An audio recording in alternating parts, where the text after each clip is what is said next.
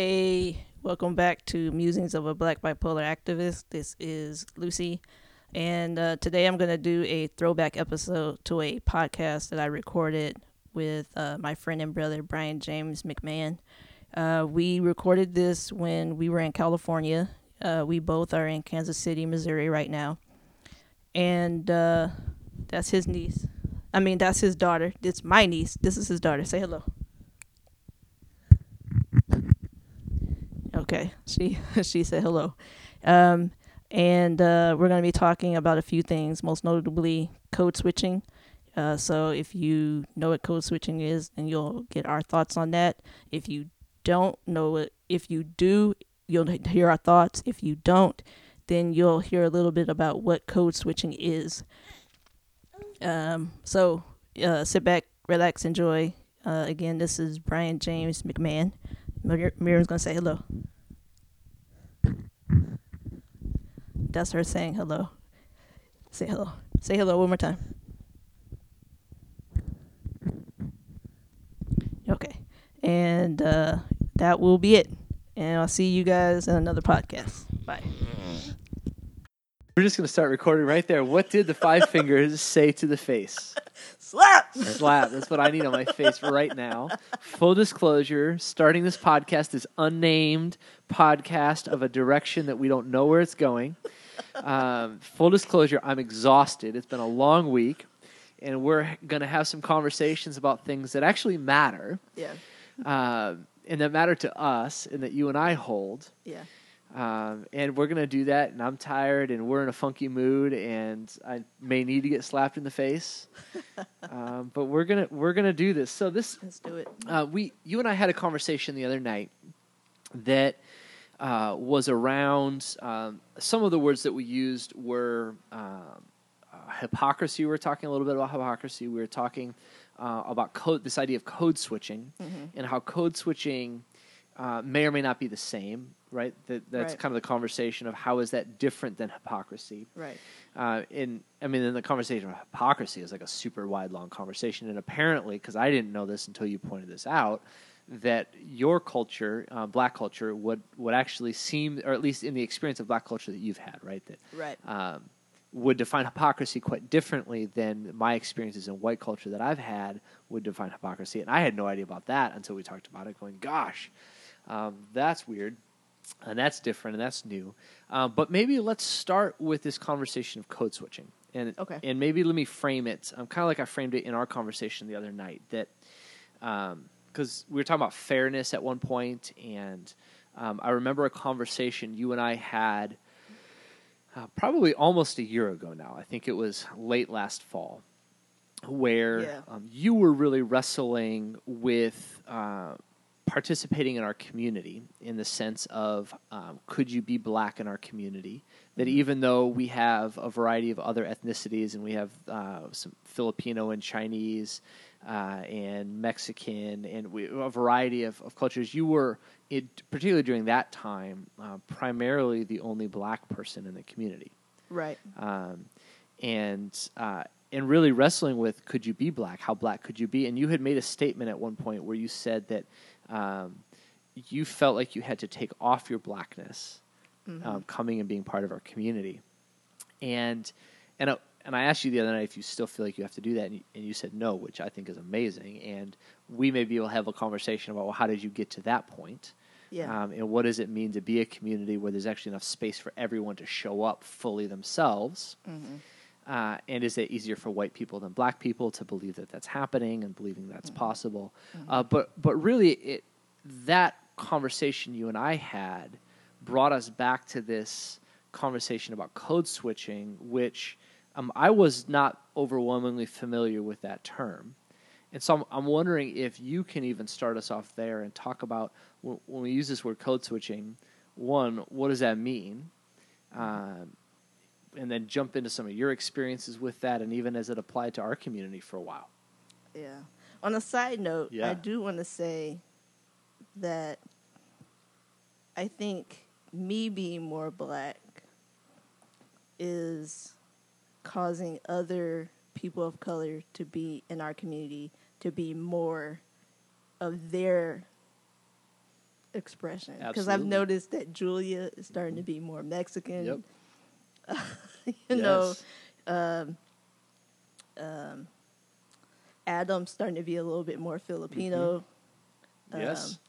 and so I, I I just I just thought that that was really cool too, um, because uh, when we were sitting in here the other, um, I think it was like maybe about a month ago, uh, and we were talking about what we were bringing out in each other. Um, Julia was talking about how she was appreciating being Mexican more, um, and I was and I was thinking about that a couple weeks ago, and I was like, "That's really cool," um, because she was, and what made me think about it today was she was talking about how um, she uh, she couldn't wait to call me or told me about something. How she uh, she was like, this was the whitest thing I had experienced at work, and I wanted to call you, like immediately, be like Lucy, you would not believe how white these ladies were. And I was, she was like, and I would have called you immediately because I knew you would appreciate it, but I was at work, so I had to wait.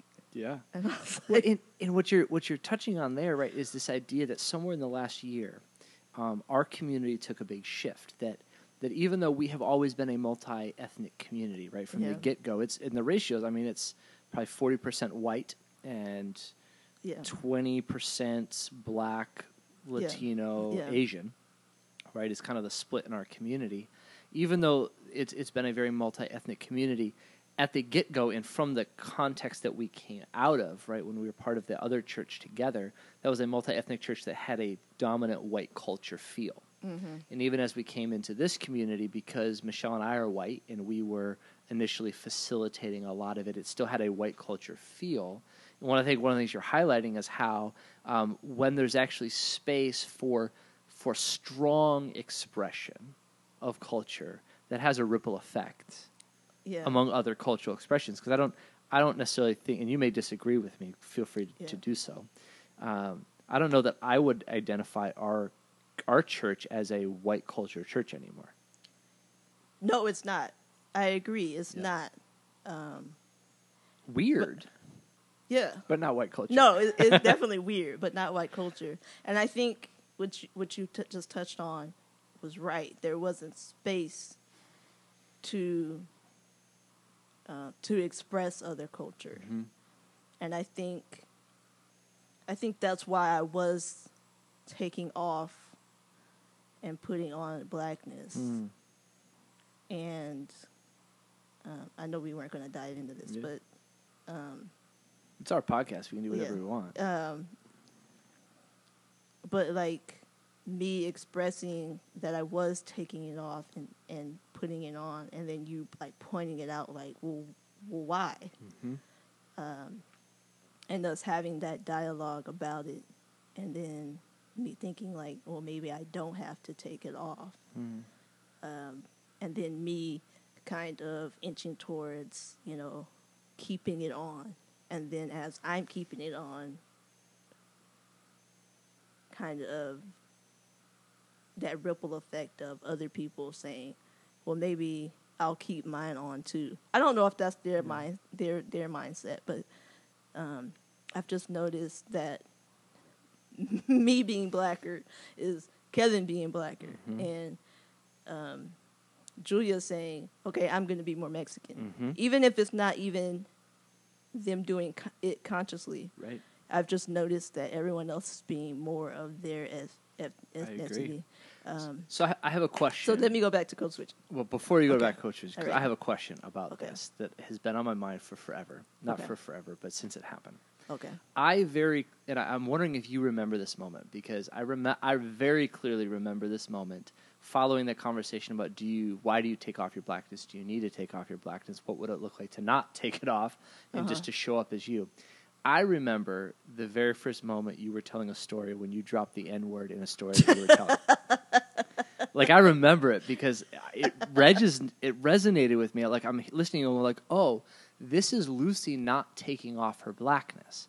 She is mm-hmm. telling her story as she is, as she wants to tell it, as she wants to express it. Do you remember that moment? I do. Okay. Yeah. I've I've always wondered because I I remember sitting there going like, like like Brian James, don't make don't make this a big deal. Like don't react Yeah. to this because if I'm reacting to this, then I'm saying you being you is actually like noticeable and has a ripple effect. Yeah, I do remember. We were all sitting around the table Uh-huh. in there, uh, and I believe it was you, Matt, Alicia, uh, and I think it was Rena. I think so. Sitting around the Mhm. table, telling this story.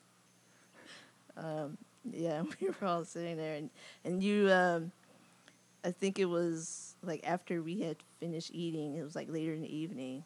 And you pulled me aside, and you were like, "I noticed that you were when Mhm. you were telling that story, you Mhm. dropped the n bomb, and I just wanted you to know that none of us reacted, Mhm. and it was okay that you told that story. And I was like, you know what? I didn't even realize I did that. Huh. Um, and you were like, okay. I just want to know that it was okay that you said that, and that none of us reacted. And I just started laughing because I was like, I didn't even realize that I did it. So so was was that then helpful or not helpful or neither for me to actually No, it was it was um, it was so funny actually because I was like, I just because it was like such a like seamless transition that I did it that I was like, oh, I am comfortable Hmm. doing this. I didn't even realize that I had done it, and then the fact that you were like, oh, it was like such a- like you made it like, oh, it was such not a big deal.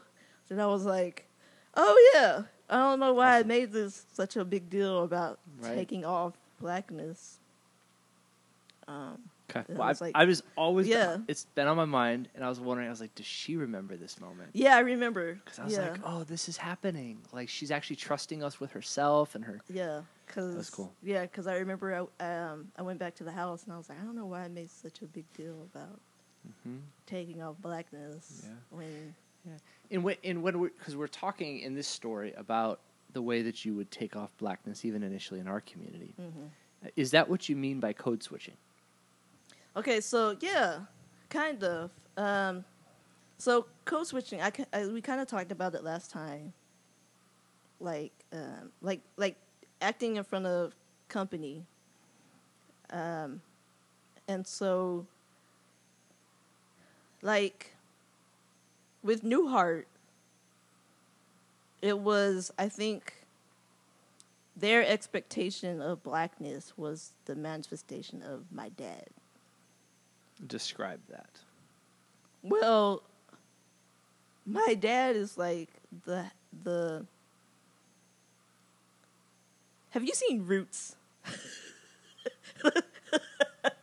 have you Have you I seen don't, Roots? I don't think so. Okay, No, so- I'm going to say no because if I don't remember it, then Okay, we're going to say no. so the pr- uh, you know the That premise was of me Roots. being white and ashamed that I haven't seen a movie that maybe would inform my cultural perspective, and so I got really cautious around that and said, "Well, maybe I haven't." No, No, the no, no, truth no. is, It's I know fine. that I haven't seen it. No, it's fine if you Okay. haven't seen Roots. No, that's completely fine. I'm- Not everyone. I'm has just seen Roots. exposing It's my white fragility.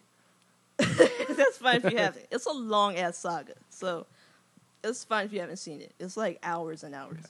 So, anyway, so do you know like the basic premise of Roots? Not at all.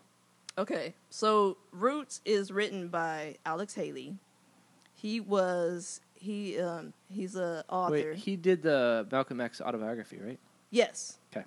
Um, so he, you're familiar with him. Yes. He's he's an author, um, and he wrote Roots is basically um, his genealogy. So he traced his family like his genealogy. genealogy. Yeah, he traced his family genealogy back to Africa, and he wrote it out. Wow.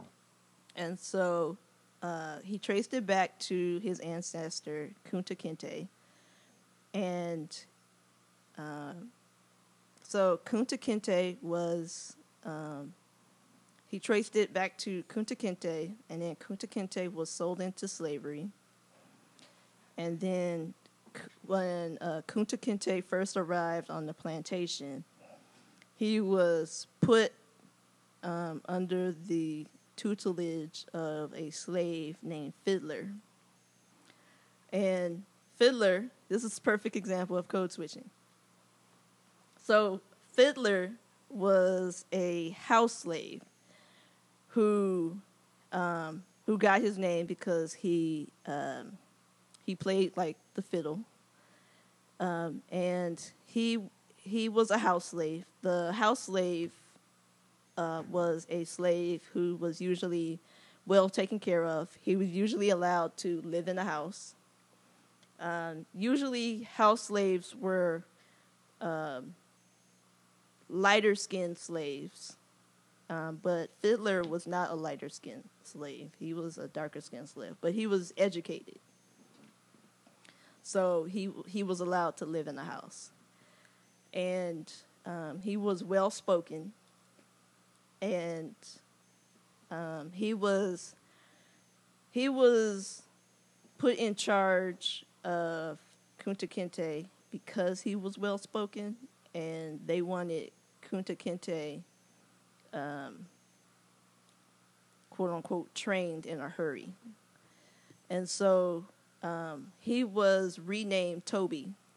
Kunta Kinte. Yeah, they they always give slaves like English names. Mhm.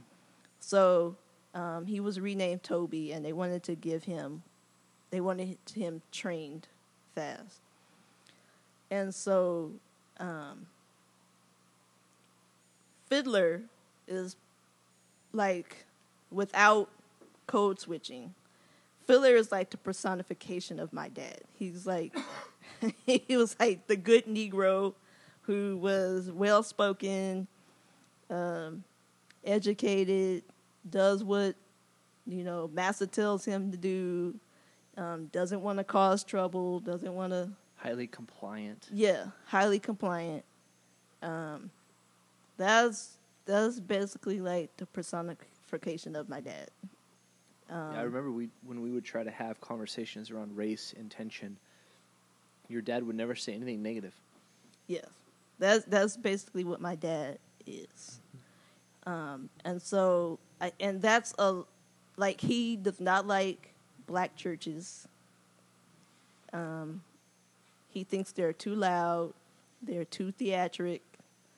Um, he like Surprised he didn't find a Presbyterian church. he Go grew Joey. up in a Presbyterian Ah, church. the frozen chosen. yeah, Makes he a lot grew of up. sense. There you yeah, go. he grew up in a Presbyterian church. I love Presbyterians. Yeah. But Um, they're they're fine. Yes. They're Presbyterians are fine. Um, I don't know who's going to hear this, so I just yeah. always want No, they're fine. caveat. They're fine churches. I have some great Presbyterian friends, Yeah, they're fine churches. Um, I've been but not to, the most uh, demonstrative, vocal, and theatrical. Yeah, Yes. yeah, they're fine churches. I've been to some nice Presbyterian Yeah. churches. Um, fine people. Um, I think I've actually been to a Presbyterian church that had um, like some gospel-ish music. Um, it wasn't like like high intensity gospel music, but it was like a soulful kind of sound. Look at me getting us all off track here. Yeah, I'm sorry, Yeah. but No, anyway, I'm gonna, I'm gonna do this a lot. It's, Yeah. We'll just get used to yeah, it. so it's fine. But anyway, um, so that was kind of like like my dad Mhm. in like in like Newhart, and so I think people kind of associated me with that, Mm-hmm. and um, I think that's kind of where putting on and taking off blackness kind of came off with within Newhart Hmm. is because people associated me with him.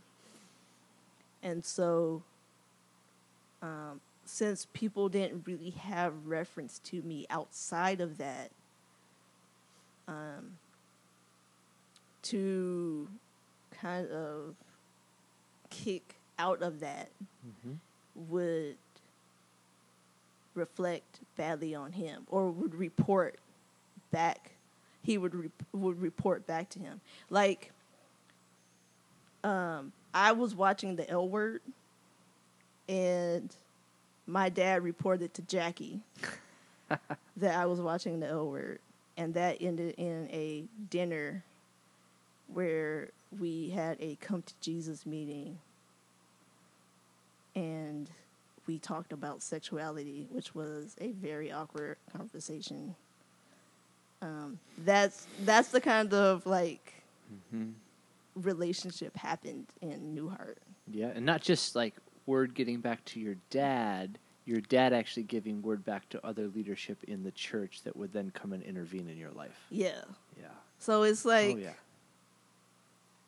you know, I'm I'm I'm, I'm a private person. I was like a private person in Newhart. Yeah.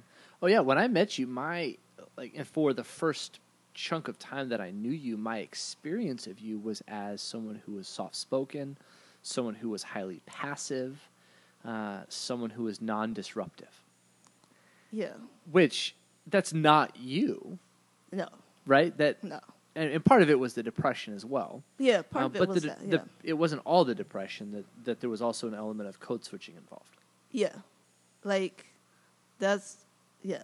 And so it's and like if you like if you know like Fiddler, like he he he had an element of code switching. Like like when he spoke to um when he the, now the example of code switching with Fiddler was when he spoke to Kunta Kinte one on one. He was like, "Look, you can be Kunta Kinte, but when you speak to these good white people, you are Toby. Don't get me in trouble, mm-hmm. okay? Mm-hmm. You can be Kunta Kinte, but when you address them, you are Toby. When they address you, you are Toby." And then you know, uh, Kunta Kinte desired to run away. He was like, "Look, I will run interference. If you really want to run away, I will run interference. But you have to run at this particular moment and leave my name out of it because I'm not trying to mess up my good thing." You know, and so you know, in, and even in front of the white people, he was like, "Look, I'm sorry, he didn't clean your horse. I will fix it. I personally clean your horse. We will do okay." You know, I, and but then when he was back in front of Kunta Kinte, he was like, "Look, niggas, get your shit together." You know, it's like it, it's like this element of we have to be good in front of these people because I am not trying to mess up and lose my position in life Mm-hmm. because of my mess up, because of your mess up, or because of anything that will lose, will you know, mess up my situation. So, so you're alluding to code switching being about self-preservation or preservation of station in life. It can be both, like Okay. self preservation. Okay, so like a lot of, I'll, I'll take a perfect example, uh, like code switching with um, Philandro Cas, Cas, uh, Cassandra, Cassandra, with the um, with the police shooting where the man was shot in Minnesota. Mm-hmm. Um, so this was the police shooting that was caught on Facebook Live. Yes. Um, so the police um, pulled him over. This is his girlfriend. Well, his fiance was um, filming it for Facebook Live, and the police asked him, "Well, what are you doing?" He perfectly he was being compliant. Everything he he used, sir. He used please, you know, thank you, all of that. Um, being very compliant.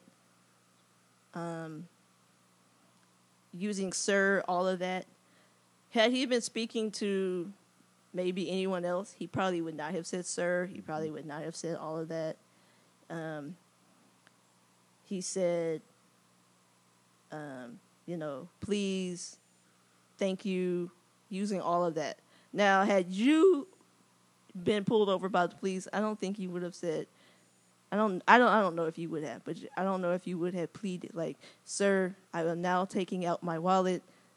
Now I am now, sir, I am now." I, w- I would not have narrated every move. right. No. That's a, that's like paying courtesy to a police officer that I don't know. A black person paying courtesy to an officer that I don't think anyone else would have mm-hmm. necessarily done. That's an element of code switching. that is about self-preservation. yeah, Yeah. it's really about self preservation.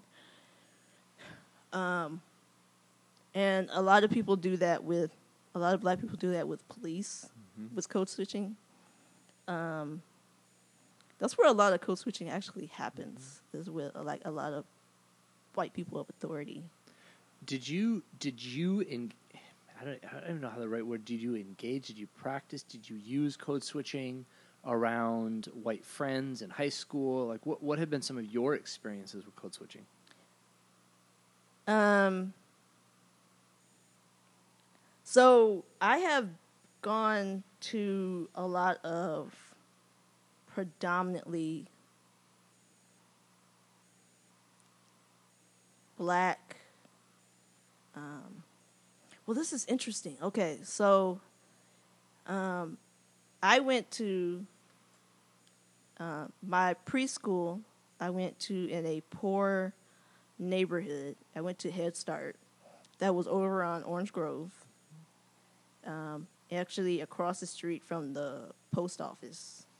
Mm-hmm. And uh, at that age, you're really polite when, you, are in preschool anyway. And then um, kindergarten, first, second, and third grade, I went to that school that was the cult. And then um, fourth grade, fourth and fifth grade, I went to a private school where um, the school was predominantly black. And I didn't really have to code switch there. And then I went, I, I went the predominantly black school. I went to the first semester of fifth grade, and then we couldn't afford that because it was a private school. And then we went the second semester. I went to a predominantly white private school, mm. where there were a few black students, but I was so scared shitless because I hadn't been in a predominantly white um, situation before. And I was a naturally shy kid that I didn't really speak to anybody. Um, and so I was really like treated with like kid gloves so, so you just were, were you? It sounds like you were more quiet and reserved there than yeah. you were in your previous schools. Yeah. So I didn't really actually have to really use code switching until I got to, um, I would say, my first year of college at the University of Arizona. Um, because most of my most of schooling up to then had been in predominantly black schools. Um, and the teachers were all predominantly black. Uh, like up until ninth grade, I was basically in a predominantly black private school, and my parents were the teachers because they worked at the school. So I didn't need to code switch with my parents, right? Because they were my parents. Um, and the principal of the school was my pastor at the church that was attached to the school. So, if you grew up in a place where you didn't have to do a lot of code switching, where did you learn about code switching?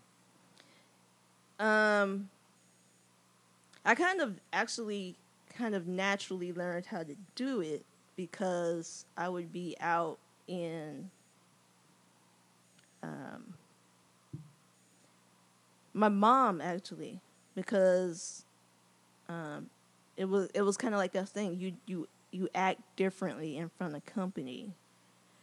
Um, and my mom would like sell avon which is which a lot of white people buy avon. Mm-hmm. um, and so she would go into people's homes and sell avon and she would often take me with her um, I don't know if it's because she used me as a selling point. Like, I have cute little children. I need money. Buy Avon from right. me. And so I had to be like that cute little kid who, you know, got shuffled around with her mm-hmm. places.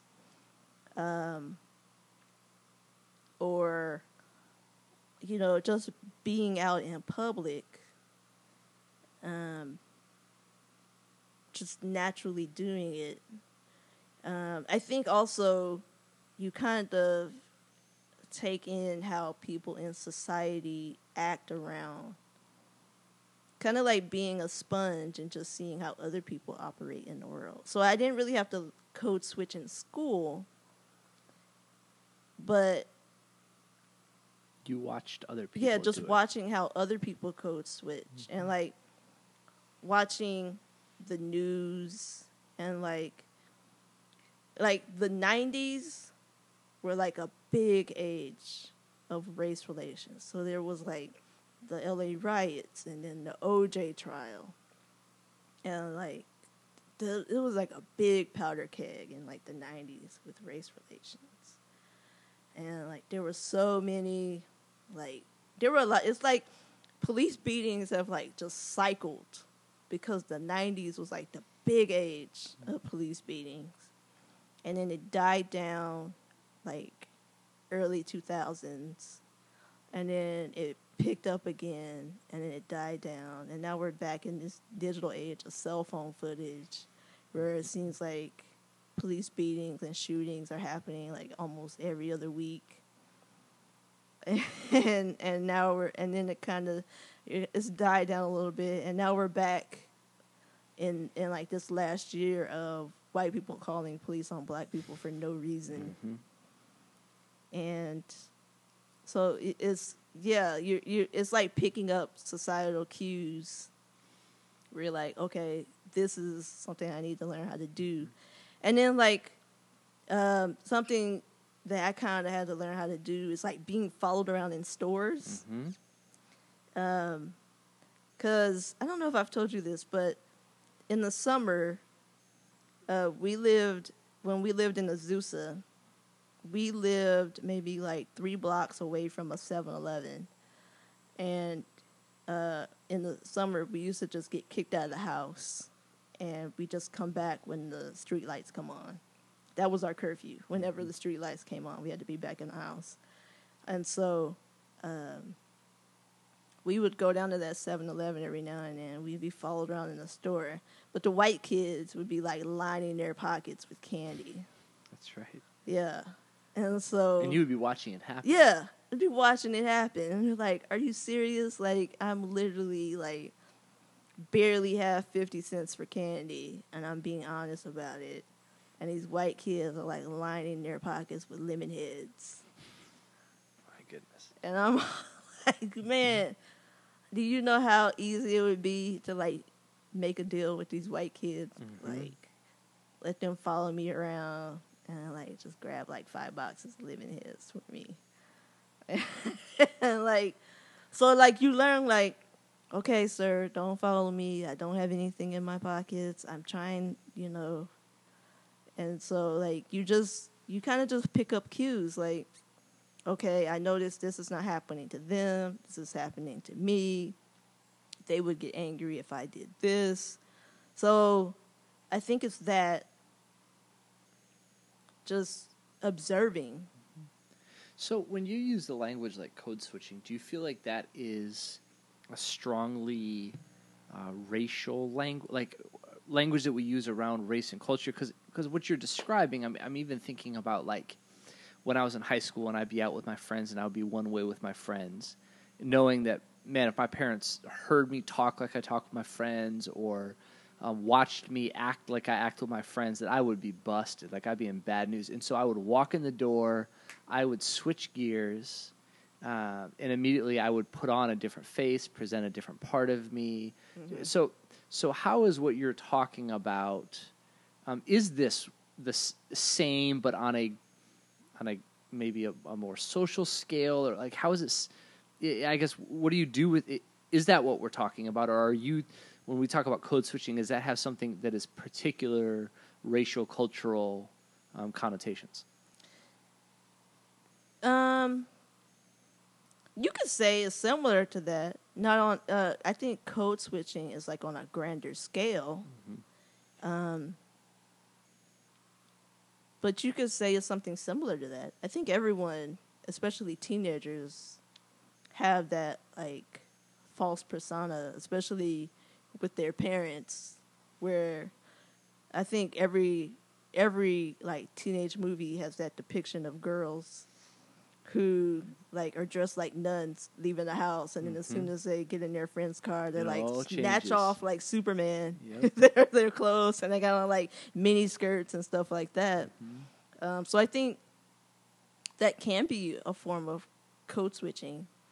Um, yeah, I think yeah, I think it can be like that. Not on not on such a grander scale as with race race relations and stuff like that. because you were highlighting how um, code switching when it comes to being black isn't just about uh, presenting a more favorable expression of yourself to people who are in your life, but actually about presenting yourself in such a way that protects your life or protects your status in life.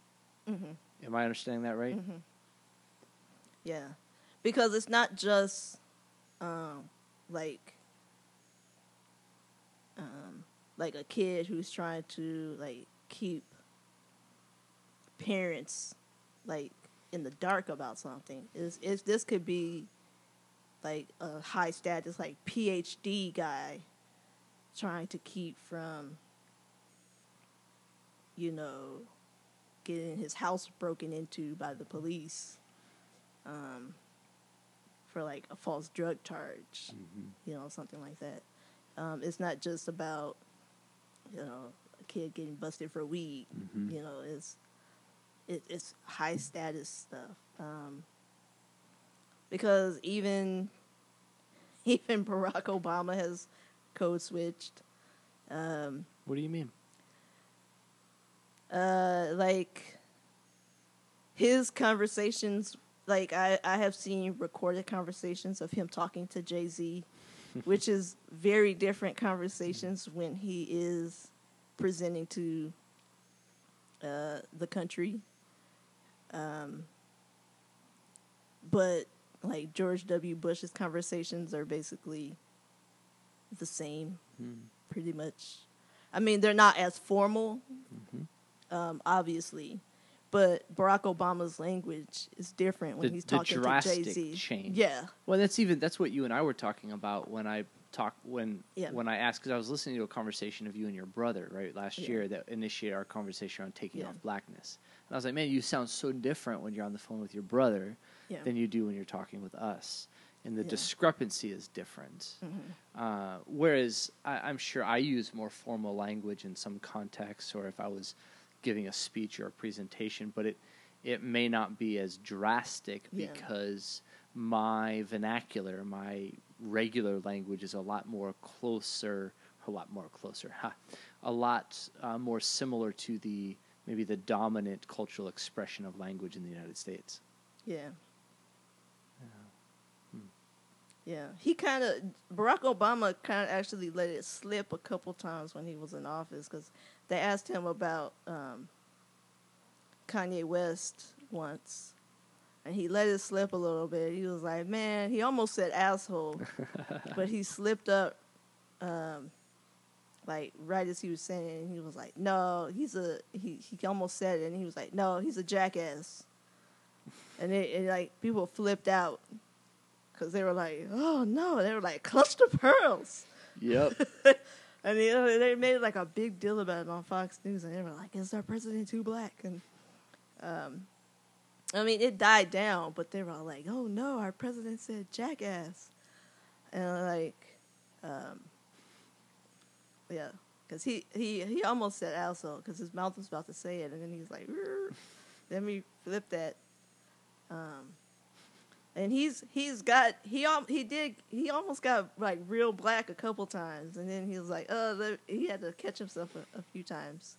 hmm Um, but yeah, he, he he I've seen recorded conversations of him like talking to rappers, and then him having like informal conversations with other presidents, hmm and like you could see like a, a drastic difference. It, it reminds me of the Trevor Noah bit on Barack Obama meeting Nelson Mandela, yeah, right? Where Yeah. where he, was walking like I mean obviously this is a fictional bit, but this this idea where um, Nelson Mandela was coaching this Mhm. Barack Obama to say, "Hey, if you want to be taken seriously in this culture, you can't talk like that." hmm And that if you want to succeed, if you want to preserve yourself, you have to change how you present yourself. hmm Um, and that's Yeah. kind of what we're talking about. Yeah, I think that's why um, President Obama enjoyed the Luther anger translator so much.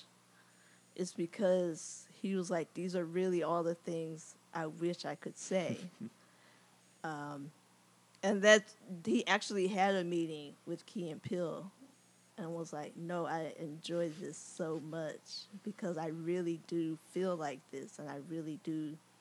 wish I could like express myself this way. And um, he had meetings with them all the time.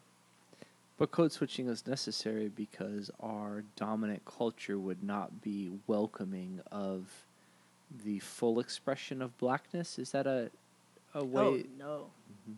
definitely not. Um, like even it, it's so funny because he got elected in 2008, and everyone was all like, "Oh, racism is over," but they didn't like publicize all of the racist stuff that really happened mm-hmm. when he got elected. Yeah. Like there were people burning nooses. Mm-hmm. There were like like people burning like images of him on crosses and like everything out of his mouth. Like even even like the most intelligent things he said, people were like calling him monkey. He was like mm-hmm. completely racist things. And they were like, "Oh, but we live in such a post-racial society," and mm-hmm. I was like, Sure. "Where? Yeah. Where?" And then when Trayvon Martin happened, all of a sudden President Obama he brought racism back into the country, and I was like, "What? Mhm. What? No, you guys, you guys, Mhm. you guys that did that. Like you guys brought it out. Like you guys like opened up the floodgates and was like, no, you guys shined that magnifying glass on it. It was always here. You just shined the magnifying glass on it. Yeah. And the hypoc- going back to hypocrisy, Mhm. uh, people going, oh no, we, we have a racism problem now because of Barack Obama. No, we do not have a racism problem because of Barack Obama. No, we've always had a racism problem. Yeah, Yeah. we've always had this problem.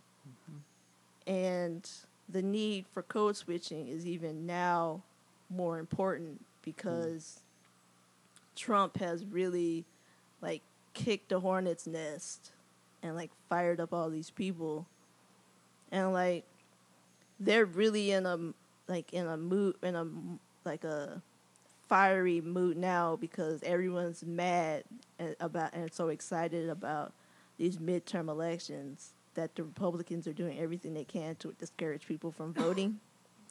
and so like they've already like have kicked people off of voter registration buses and like um Yeah, it's a wild time. yeah yeah but Yeah. we don't we don't need code switching no, not at all. no we don't need it Yeah. Well, I think that's one of the things that I am, or I guess one of the things that I'm really excited about in you and I podcasting together uh, is what does it look like for you and I to show up fully ourselves in relationship with one another when I'm talking with someone who's not at all like me and you're talking with someone who's not at all like you uh, with different cultures, different language, different expressions, different backgrounds. And what does it look like for you and I to be in relationship? Uh, and how often, I'm even curious to think as we, uh, as we continue on with the podcast, um, moments where code switching might even come up in our dialogues, yeah right? Where there would be temptation to go like, ah, I need to frame it in a different way. Because I, I even, it makes me curious to think about now how um, how I may engage code switching as a way of protecting my self image uh, in terms of how I talk about race, how I talk, and going like, man, do do I do some self preservation because I don't want to come off looking like an idiot, looking like an ignorant person with strong racial prejudice? Uh, how do I present myself in a way that protects myself? Mm-hmm. Uh, and how was that even going to come up in the podcast? It, it- even as you're talking about, like, oh, this is going to be interesting to pay attention to Mm-hmm. in dialogue of going, do I, do I talk differently? And this, and this is something that you can point out to me. You're welcome to point this out to me. Do I talk differently to you on a podcast that we're recording that other people might listen to than I do when you and I are talking in my kitchen? Ooh, yeah. right? That's something that I'm I'm really curious about because that would be in some ways a form of code switching that that I would be presenting it differently for maybe a, a, a perceived white audience or an audience that's going to perceive me as a white person or um, or just as me as it whether perceive me as a therapist or as a pastor and that there's this idea of I need to present myself in a certain way and so is that going to influence how you and I talk? Yeah. That's something for you and I to really observe and I'd, I'd welcome your observations about me. Yeah, that'd Yeah. be kind of cool. Yeah, we can pay attention to that. Yeah. Okay. Well, let's wind this down for tonight, All right. and we will continue this next week. All right. Any last parting thoughts or wisdom, or I don't even know if we have a sign off what we want to do for No. it. I don't know. Yeah, we need to give a sign off. Yeah, we'll just end right here. Yeah, let's end right here. Okay. All right. Until next time. Till next time.